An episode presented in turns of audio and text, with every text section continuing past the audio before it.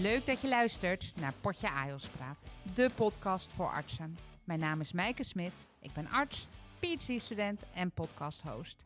In de vorige aflevering, aflevering 9, ben ik in gesprek met Lucie Dubelaar. Zij is GZ-psycholoog en we hebben zoveel te bespreken dat we er een tweeluik van moesten maken. Dus luister nu snel verder. Nou, tweede ronde. we gaan gelijk weer door. Nou, top. Ja, we hebben veel zoveel te bespreken. Eerste half uur hebben we het gehad over pan 1 tot pan 5, emotieregulatie. Tools om gedurende je werkdag eigenlijk meer te voelen. Mhm. eh, meer bij jezelf in te checken. Om te kijken, wat heb ik nodig? Dus eigenlijk zelfzorg, ja. eh, de basic dingen, maar ook zelfzorg op meer een dieper gevoelsniveau. Ja. Ehm, waar wij het nog niet over gehad hebben en waar ik wel heel erg benieuwd ben naar jouw eh, ideeën, ehm, is ehm, de relatie tussen AJOS en, of eigenlijk alle artsen, ook ANJOS, en de supervisor en hoe zich dat beweegt. Ik ben heel erg benieuwd Ja. naar jouw blik daarop. ideeën ja, jouw ideeën Ja, daarover. ja. Want het is, relatie klinkt natuurlijk al een beetje raar, maar het is natuurlijk een Ja, is werkrelatie. wel zo, ja. ja. Ja. en even voor de transparantie, hier hebben we het natuurlijk wel eens over gehad. eh, met elkaar. Ja, Eh, zeker. dat is interessant. En inderdaad, vanuit, vanuit psychologisch oogpunt is dat natuurlijk heel erg, is elke relatie interessant. En ehm, eh, ja, ik denk toch dat een supervisor of een werkbegeleiding of een praktijkopleider ehm, een, toch een soort van surrogaatouder wordt. Hè, dat is iemand die. Je- dit moet je uitleggen. Surrogaatouder Ja. klinkt wel gelijk ja, next level. Dat vinden ze natuurlijk zelf heel heftig om te horen misschien. Ja. Maar misschien denk ik dat ze er wel bewust van zijn. Ehm, nou ja, kijk, als je opgroeit als kind, dan ehm, hè, eh, heb je bepaalde basisbehoeftes. Mhm. Hè, elk kind heeft dat. Ehm, en dat gaat over eh, de emotionele. eh, als we het hebben over emotionele behoeftes, Mhm. is dat zelfstandigheid, autonomie, grenzen, maar ook spontaniteit. Ehm, Dat je Begeleid- gevalideerd wordt. ja, dus begeleiding in je gevoel, in je gevoelswereld. Wat betekent dit? Wat gebeurt er nu? Oh, je bent boos. Ehm, Ja. En je krijgt een aantal leefregels mee. Hè? Hoe, ga je, hoe verhoud je jezelf tot de wereld? Ehm, en een ander. In een ideale setting krijgen we dit in onze opvoeding Ja, mee. ja Toch? Dat, nou ja, dat is, dat is, dat is wat, het, wat de behoefte is. Ja, Het is natuurlijk niet zo dat er altijd aan die behoeftes wordt voorzien, voor, eh, voldaan. voldaan. Nee.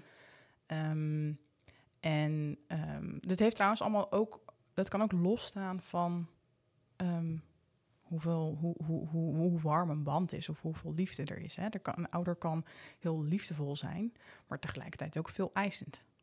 Of niet eh, emoties valideren of geen autonomie geven. Of... Nee, precies heel goed voor dat kind zorgen, maar misschien niet heel veel begeleiding bij eh, wat voel ik en Oh ja. eh, wat doe ik daarmee. Ja. Ehm, ehm, nou ja, kijk, en op het moment dat je ehm, in een eh, werkzetting gaat komen, Mhm. hè, dan ben je natuurlijk al in je vol, volwassenheid. ja, je bent En- je studententijd af. Ja. Je gaat wat losweken van je ouders. Je gaat Ja. zelf inkomen genereren. Ja.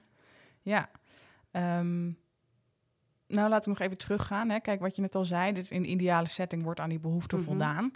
Ehm, maar er, er zijn natuurlijk heel veel eh, ja, gezinnen of relaties waarin er niet helemaal wordt voldaan. Wat ik ook al zei, ook al is het heel liefdevol, kan het zijn dat je niet helemaal in die behoeftes wordt voldoen. En dan blijft er een bepaalde behoefte eh, bestaan. Ja. Hè? Dus bijvoorbeeld de behoefte aan eh, eh, erkenning en gezien worden, dat geeft vaak de drive om te presteren, om jezelf te bewijzen, Maar is dat om ook niet iets, te werken. iets wat doorlopend is? Want ik bedoel, het is niet dat als jij in je, in je kinderjaren veel erkenning hebt gehad, eh, dat daarmee dus die behoefte uitdooft, toch? Dat kan toch iets zijn wat bijvoorbeeld door blijft lopen?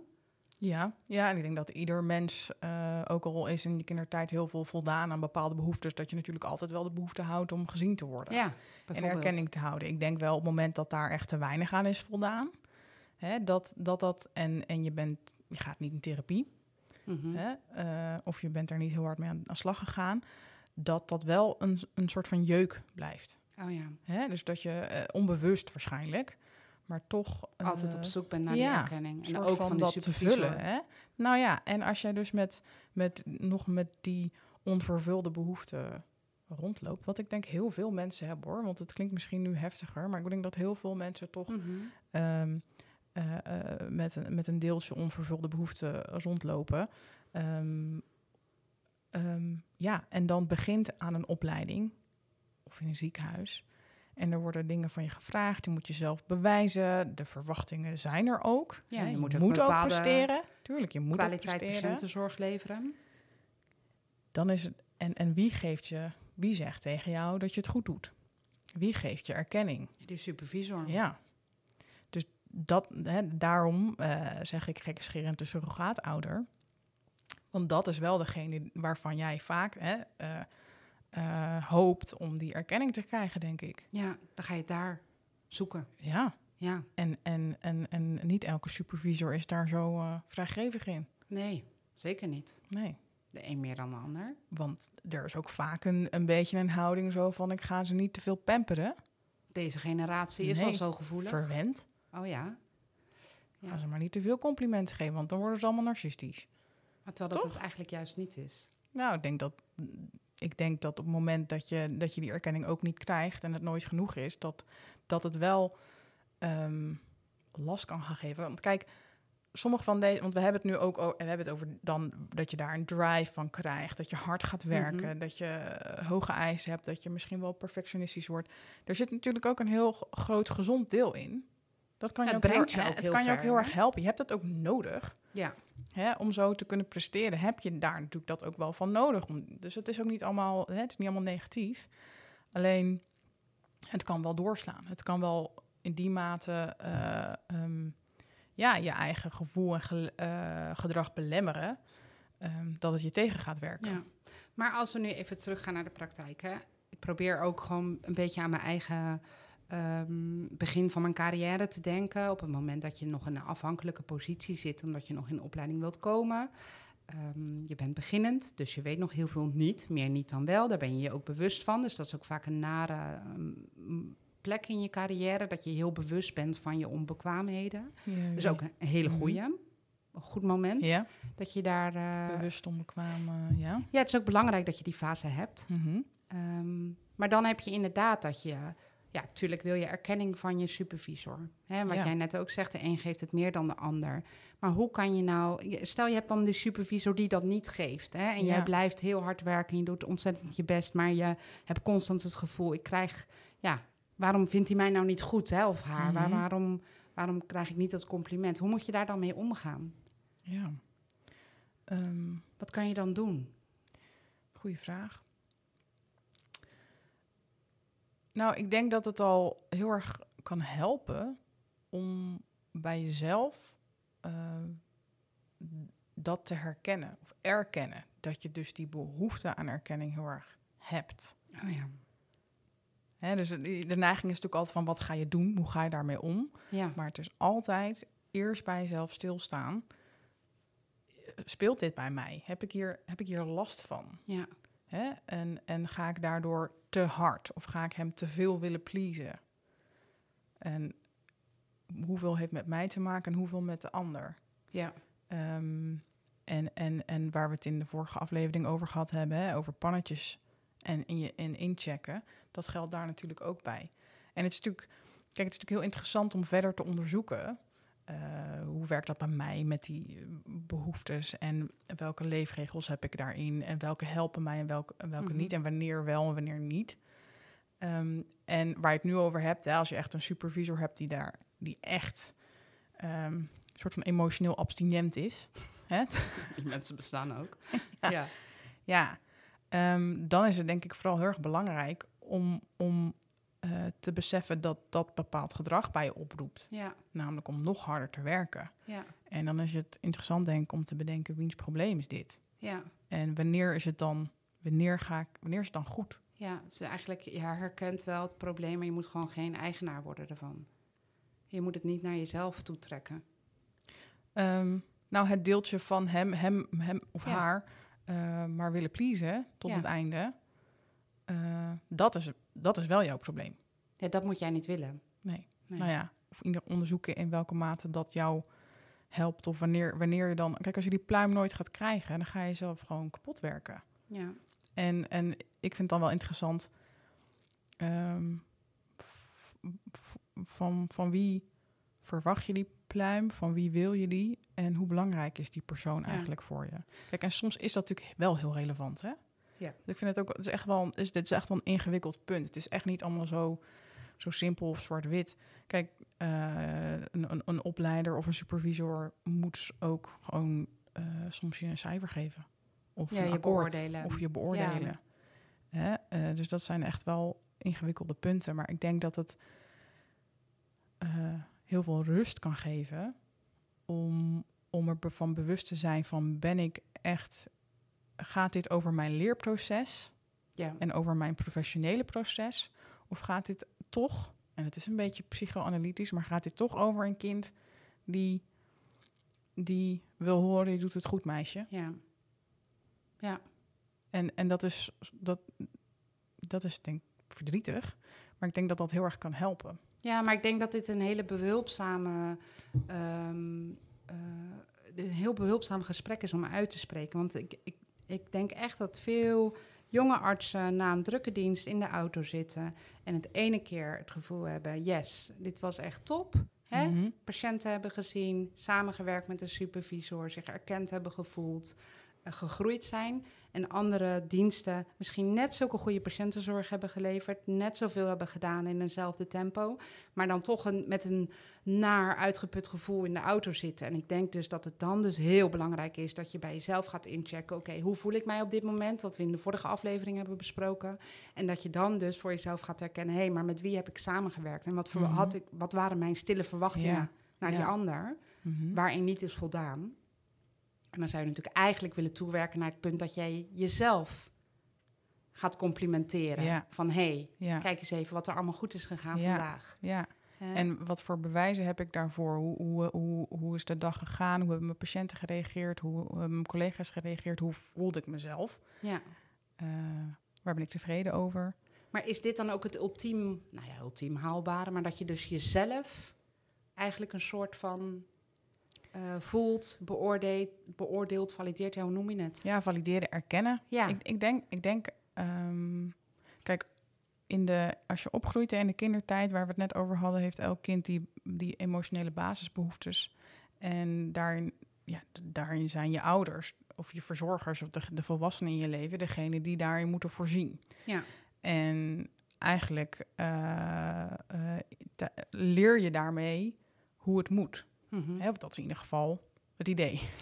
Ehm, en als je volwassen wordt, wil je eigenlijk zelf die ouder voor jezelf zijn. Dus je wilt dat voor jezelf kunnen doen. Ja. Dat is eigenlijk het ultieme volwassen worden. ja. Hè? Dus, dus dat, je die, dat je die behoeftes zelf, dat je dat zelf kan regelen. Dat je dat voor jezelf kan doen. Die zelfstandigheid, dus ook emotioneel. En, en eh, dat is misschien wel inderdaad het ultieme streven. En dat is voor, denk ik, iedereen een, een, een proces, een ingewikkeld proces.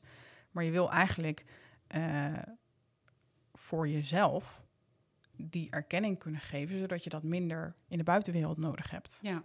En dit is natuurlijk wel, Nou, het zet je denk ik ook wel, als je, als je hier bewust van bent en je gaat het ook gewoon zelf doen. ja, Want het is natuurlijk iets waarmee je kan beginnen, want het is gewoon iets praktisch. Hè? Dan, dan groei je daar denk ik ook vanzelf in. Ik denk wel dat je jezelf een stuk rustiger gedurende je dag kan voelen of wat meer zelfverzekerd. Ja, nou ja, en, eh, en ik denk daarin heel erg de verbinding zoeken met anderen heel erg kan helpen. Hè, dus ehm, je kan, de- het is wel belangrijk dat als je de bepaalde behoefte, behoeftes hebt, die we allemaal hebben, Mhm. eh, moeten er wel mogelijkheden zijn om daaraan te kunnen voldoen, überhaupt. Ja, Hè? Dus een, een goede vriendin kan jou ook heel goed valideren. ja, Eh, en het is niet alsof het allemaal uit jezelf moet komen. Dat kan heel fijn zijn. Dus investeren in goed contact met je collega of een vriend of eh, anyone. Ehm, en uitspreken, zo voel ik me. ja. Of ik heb helpen. even dit nodig. Eh, dat geeft wel de mogelijkheid om gevalideerd te worden. En ook dit is eigenlijk zelfzorg, Ja, hè, waar we het de eerste ja aflevering daar hebben we eigenlijk nog niet helemaal... Hè, maar dat, dat contact met een ander, die verbinding met een ander... is denk ik heel belangrijk. En is ook... eh, ehm, geeft draagkracht. Ja. En dat betekent niet per se een hele grote sociale kring... maar dat betekent een, een, een, een, een contact met eh, iemand om je heen. Ja. Ja. Waarin je jezelf kan zijn, waarin je open kan zijn, waarbij je je veilig voelt. En dat je je draagkracht optimaal houdt. Ja. Ja, belangrijk. Waar ik het ook nog met jou over wil hebben. ehm, Ik denk dat dit is best wel duidelijk. Maar ik heb eerder een aflevering opgenomen met Karsten. En hebben we het over feedback. Mhm. Ehm, en dat we dat vaak snel persoonlijk maken. Mhm. Dus iemand geeft jou iets terug. eh, en dan niet van dit medicijn heb jij fout voorgeschreven. Of eh, nou ja, dat is logisch, dat is gewoon, dat moet je aanpassen. Maar meer over bepaalde processen of over hoe je een eh, overdracht gedaan hebt. Dus je krijgt echt eh, feedback op dat jij nou, iets anders had moeten aanpakken. Het gesprek niet goed genoeg hebt gedaan. En ehm, dat kan je soms best raken. Dat je denkt, Mhm. ja, verdorie, of daar kan je van balen of zelfs verdrietig van worden. Maar en wij zeggen ook, ja, dan moet je het niet te persoonlijk maken. Maar, maar hoe doe je dat nou eigenlijk? Hoe maak je iets niet persoonlijk? Je bedoelt voor jezelf persoonlijk maken, het jezelf te veel aantrekken. Ja, dus ik als AJOS, ik heb een gesprek gedaan of een opvang Ja. gedaan en de supervisor is daarbij. En ik krijg, daarna krijg ik feedback terug van, nou ja, ik vind eigenlijk dat je, eh, dat je er te lang over gedaan hebt. Of je hebt niet goed genoeg eh, dit uitgevraagd. Of, en ik, nou ja, ik voel me daardoor aangevallen of verdrietig of boos of niet begrepen. Of, maar dan maak ik het gelijk heel persoonlijk. Ja. Terwijl in de ideale wereld zou ik natuurlijk een afstandje willen nemen, Mhm. het beschouwen Ja. en dan kiezen wat ik tot me neem. Nou, Geef ik nu zelf het antwoord hoe je met kritisch feedback omgaat. Ja, nou ja, ik denk dat afstand nemen en observeren, dat is, want ik, heb het pandjesmodel eh genoemd. ja, eh, een van de vaardigheden daarin is, in die training, is ook afstand nemen en observeren. Wat, wat gebeurt er met mij? Wat voel ik daarbij? Word ik hier boos van of verdrietig? mhm. Ehm, dat gaat meer over gevoel, maar op gedachteniveau ehm, kan dat ook. En is denk ik in deze heel belangrijk ehm, om dat te onderzoeken. Ik denk ten eerste ook, hè, eh, ehm, klopt het wat er gezegd wordt? ja. Ben ik, ja, Is dat waar of niet? Ehm, is ook altijd lastig. de- ja, dus ja, Dit vind ik altijd een lastige. ja, want dat is natuurlijk kan heel subjectief zijn. Ja, Ehm, maar stel het is, ik heb een fout gemaakt. Mag ik een fout maken? ja, Ben ik een mens? Ja. Of vind ik van mezelf dat ik nooit fouten maak of mag maken? ja. Dan moet je daar wat mee doen. Dat, dat is denk ik goed om te Ja. onderzoeken. Hè? Kijk, iedereen maakt fouten. Ja, En, en alleen die uitspraak, daar hebben sommige mensen al heel veel moeite mee. Ik maak nooit fouten. ja maar Of dat laat het me zo. niet toe. Maar het is natuurlijk wel gewoon zo dat sommige fouten in een artsenberoep ja, niet kunnen. Nee. Hè, dat is gewoon van levensgevaar. Dus die, mo- die, ja, die, die kunnen niet. Mhm. Of in ieder geval, dat is ook misschien niet helemaal waar, want er zijn natuurlijk vangnetten ingebouwd om. Nee, maar dat het niet kan, Fouten. betekent niet dat het niet gebeurt. Nee. Dat je niet een mens bent. Nee. nee, want als ik een fout maak in een medicijn voorschrijven, Ja. dan heb je natuurlijk een vangnet met een ICT-programma die onwaarheden, Dat- een alarm geeft, of zo, een toch? farmacie die dat Ja. checkt, een verpleegkundige Ja. die het nog toe moet dienen. Dus je hebt vangnet al ingebouwd. Eh, dus fouten maken gebeurt. Ja. Nou ja, en ik denk dat dat... En wat betekent dat voor jou? Kijk, als jij, als jij een, een, een, een bepaalde overtuiging hebt dat jij perfect moet zijn... Ja. en hele hoge eisen voor jezelf hebt... dan zal dat je meer raken dan als jij kan denken... oké, Ik zit Eh, in een leeromgeving. ik doe mijn best. Ja. En het, dat was inderdaad niet handig van mij. Ja. En ik probeer eh, te onderzoeken hoe ik dat voortaan anders kan doen... Mhm. Ehm, het maakt me geen slecht mens, het maakt me geen slechte arts. Het maakt Nee. me geen slechte collega. Het definieert jou niet gelijk natuurlijk. Nee, Nee. kijk, als het, als het natuurlijk elke dag gebeurt, dan is het denk ik iets wat je moet onderzoeken. Maar Ja. dan zal er waarschijnlijk ook wat spelen. Ja. Kijk, dus dat is wel interessant, denk ik, om voor jezelf te onderzoeken van oké, wat, ehm, welke gedachten komen hier bij mij op? Ja. Gaat dit gelijk in, zie je, kan het niet? Oh, Of ja. oh god, nou nu vinden ze allemaal, vinden ze me Oh, ja. allemaal een, eh, Slechte artsassistent. ja. Ja. dat is natuurlijk, dat is natuurlijk eh, veel te groot. Ja. Hè? Dat is te dramatisch eigenlijk. En Maak je jezelf ook eigenlijk te belangrijk, hè? veel, veel te groot, veel te zwart-wit. Ja. Ehm, en vanuit, die, eh, vanuit dat gevoel komt er vaak een tegenaanval. Ja, maar die, ja, maar dat. Want dan, dan doet het veel te veel pijn. Dan gaat het namelijk niet meer over die fout, maar dan gaat het opeens over jouw persoonlijkheid en over wie Ja. jij bent. Terwijl dat, dat niet waar is. Het gaat over jouw fout en het gaat niet over jouw persoonlijkheid. Je kan, een, je kan een hele goede arts zijn en soms een fout maken. Ja. Ja. Maar dit is, dit is meer, ik denk toch dat dit iets makkelijker is. Want als je iets fout, maakt, fout doet, hè, eh, ja, oké, dan kan je niet, je kan niet recht praten wat krom is. Zeg Nee, maar. nee. Eh, dus dat is op, op zich een gegeven. Maar ik heb het nu meer over de feedback die je krijgt op een bepaalde vorm, over een bepaalde gesprekstechniek, of wat, wat, waar meer nuances in zitten, Mhm. waardoor je je aangevallen kan voelen. En dan zeg je dus eigenlijk, pak ook weer dat pannetjesmodel van de vorige aflevering, waarin, waarin je dat uitlegt. En voel eerst van, oké, wat, wat, wat vind ik van deze feedback? Is het waar en wat doet dit met mij? Ja, Toch? ja, denk het wel. Ja. Ja. Eh, en het onderzoeken bij jezelf. Wat, wat ehm, mm, inderdaad, wat, welke gedachten heb ik erbij? Wat vind ik ervan? Wat kan ik eruit meenemen? Ehm, wat, ehm, wat gaat over mij als persoon? En wat gaat over mijn handelen? Waar heb ik invloed op en waar heb ik geen invloed op? Mhm. En, en dat, en ik denk ook, eh, kijk, als je, al- als het, het gaat natuurlijk over, want je, je eerste vraag was natuurlijk over hoe maak je het minder persoonlijk. Ja. En ik denk dat dat dus dat, dan kom ik toch terug op dat onderscheid van eh, het, het afhouden van wie je bent als persoon en van je gedrag en je handelen. En of jij kan erkennen, ik kan soms een fout maken. Ja. En ik sta, je gaat openstaan voor feedback. Als je kan zeggen, oké, ik heb dit, hoe, hoe, hè, ik heb dit zo en zo gedaan. Ik kan het misschien anders doen. Vraag aan jou, oké, nou, dank, bedankt voor deze feedback. Ehm, kunnen we het daarover hebben? Ja. Of ik wil ervan leren. Ja. Ja, dit helpt als je dit gaat doen. Ik denk het wel. Dat is, natuurlijk, en dat is natuurlijk heel eng. Want als je, zeker als jij denkt, Ja, maar dan ben je wel echt leerbaar ook. Ook voor Ja. jezelf. ja. Dan maak je echt die leercurve door. En het is natuurlijk wel ook zo, ik denk toch, want kijk, en soms kunnen mensen natuurlijk ook feedback geven die niet klopt. Dat is natuurlijk wel Ja. zo. Ja. Soms krijg je feedback dat je denkt, hmm, en zeker, ik denk naarmate je verder in je opleiding komt of meer ervaring hebt.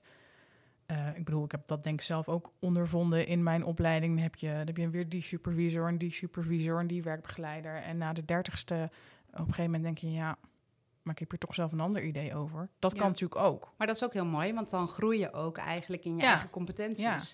En in Dus, je eigen ideeën. Ja, en, en in het begin is dat natuurlijk veel moeilijker. En moet je ook nog veel meer leren. En ook over Nou, en we moeten je natuurlijk eigen... ook erbij nemen waar we mee begonnen, is dat ehm, je supervisor ook, nou ja, die oude rol, of in ieder geval die, die positie heeft, die jij later misschien ook wel zou willen bekleden. Dus dat maakt ook een, het is natuurlijk ook daardoor een ingewikkelde relatie. Ja, dat is dus ook een beetje eh, om die parallel te trekken. Je wilt eigenlijk aan het einde van, je, van een opleiding bijvoorbeeld... Mhm. dat je dus zelf je eigen supervisor wordt. Oh ja. Dus het is ook wel een gezonde ontwikkeling... dat je tegen het einde van je opleiding op een gegeven moment denkt... Hmm, Weet ik Ben ik niet. het hiermee eens? Vind ik dit ook? Kan ik hier een andere mening over hebben? Of is dit mijn stijl? Ja. Ehm, hè? En is dat, dat blijven onderzoeken is denk ik het allerbelangrijkste. Altijd open blijven voor kritiek en zelfreflecties, denk ik, in het vak van, nou ja, in de zorg met mensen werken, heel essentieel. Ja. Ja. Ook al ben je 80. ja, en dat ook echt blijven doen. Ja, Want dat is ook nog best wel een overstap, hè? Van dat, dat echte AJOS zijn of ANJOS zijn, waarin je natuurlijk in een leeromgeving zit. Op een gegeven moment ben je zelf die medisch specialist Mhm. En dan ga je het zelf doen. En dan is niet Ja. meer die directe Ja. supervisor er. dan moet je Is dus... niet meer iemand die je dagelijks gaat valideren of een schouderklopje gaat geven of je feedback gaat geven of dan functioneer je. Dan moet je dus zelf kunnen bedenken: oké, ik heb hier, dit is een weloverwogen besluit. Ik heb hierover nagedacht. Ik heb het met een collega besproken. Ik heb feedback gevraagd. Ik heb de stappen ondernomen. En dan het vertrouwen kunnen hebben om te zeggen: Nou, dit heb ik denk ik goed gedaan. Ja, En ook het moed om te kunnen zeggen, om de, de moed om te kunnen zeggen: Dit heb ik misschien niet goed gedaan. nee, dit, moet, dit wil ik De anders. kwetsbaarheid eigenlijk. Ja. Oké, nou weet je, je, eh, soms maak ik een fout. Niks, mens, niks menselijks is mij vreemd. Nee, dat, het, dat hoort er denk ik heel erg bij, bij, bij, goed, bij goed hulpverlenerschap. Is dat je ook kan zeggen, vind ik dan... ehm, nou, di- hier he- heb ik, eh, heb ik een misser gemaakt. dit wil ik anders in de toekomst. Ja, Ja, dat is belangrijk. En dat is pijnlijk. Het is wel pijnlijk, Tuurlijk. maar het Maar is, het is denk- wel de realiteit. Ja, Ja, en het is ook goed om ons hier bewust van te zijn. ja. Eigenlijk Ja. zou dit wel meer in de opleiding mogen zitten, vind je niet? Nou, ja. Nee, ik weet niet. Ik bedoel, ik heb jouw opleiding niet gedaan. Maar Verplicht naar de therapeut. ja, nou ja. kwaad kunnen. Kijk, dat is natuurlijk weer een heel, heel nieuw onderwerp. Nou, dat gaan we Ja, nu niet doen. nee. We zijn al twee afleveringen onderweg. We gaan het afsluiten dat voor vandaag. Dat bespreekbaar maken en dat taboe doorbreken is denk ik eh, nog wel het grootste onderwerp. Ja, Als, zeg maar vanuit mijn kant, als psycholoog kijken ernaar en luisterende naar de aflevering, denk ik de, het, het, het, het doorbreken van het stigma dat er, dat er thuis ook iets kan lekken, ja, is denk ik heel belangrijk. ja. Nou, ik denk wel dat de beroepsgroep nu daar is dat het eh, oké is om een coach te hebben. En coach, ja. Ja, ja, nog geen eh, Ja, dat weet ik eigenlijk niet. maar een coach is helemaal geaccepteerd. Ja, een coach is een soort van tof en die heeft een Instagram-account. en nou, niet alle coaches. Nee. Maar, nee, maar nou, het is ook bewezen bewe- behulpzaam. Ehm, ja, tuurlijk. Nee, Maar dat, ik denk maar- dat, ze, dat we daar zijn Ja. nu. Ja, dus dat is wel hartstikke mooi. En het gaat er überhaupt eerst over daarbij stilstaan. Het erkennen van dat Ja. je dus een mens bent met een, met een lijf en een gevoel. En, eh, Ja. en dat, daar, dat dat heel goed is om daarbij stil te staan. ja, en wie weet draagt deze podcast ook wel iets bij. Nou, dat zou leuk zijn. Nou, wie weet. We gaan het afsluiten. Ja, ik wil je bedanken. Jij bedankt. Vond het leuk. En wie weet tot snel. Bedankt voor het luisteren. Hopelijk heeft het nieuwe inzichten gegeven. De volgende aflevering gaat over het salarisstrookje van de jonge dokter. Vergeet niet Potje Ajos Praat te volgen op Instagram. En tot de volgende!